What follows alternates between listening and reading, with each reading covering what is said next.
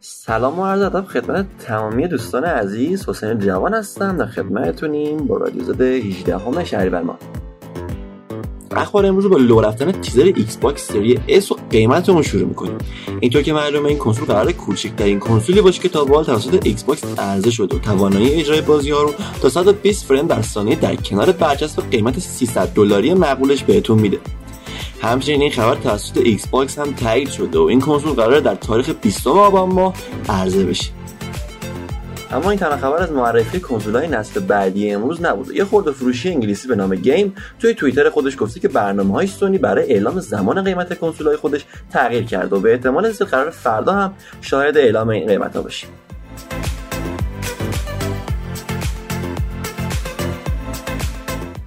بر اساس صحبت های آقای گراب رایان رایگان شدن بخش multiplayer برای Xbox هنوز رد نشده. ولی برای رایگان شدن این بخش هنوز یه مقدار زمان نیازه. ولی ایشون قول دادن که به زودی جزئیات بیشتری رو در اختیار طرفدارا قرار بدن.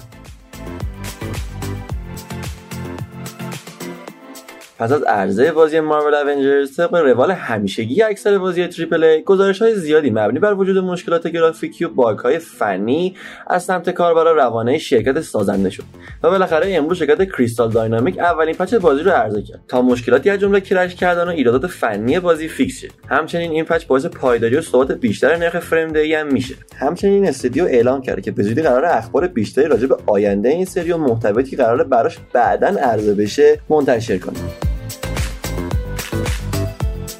بسیار خوب دوستان ممنون از اینکه تا اینجا همراه ما بودین. سایت ما رو حتما به دوستاتون معرفی کنید و شبکه های اجتماعی ما رو هم دنبال کنید. از تا یه رادیو زده دیگه شما رو به خدای مزاکی سپارم فعلا.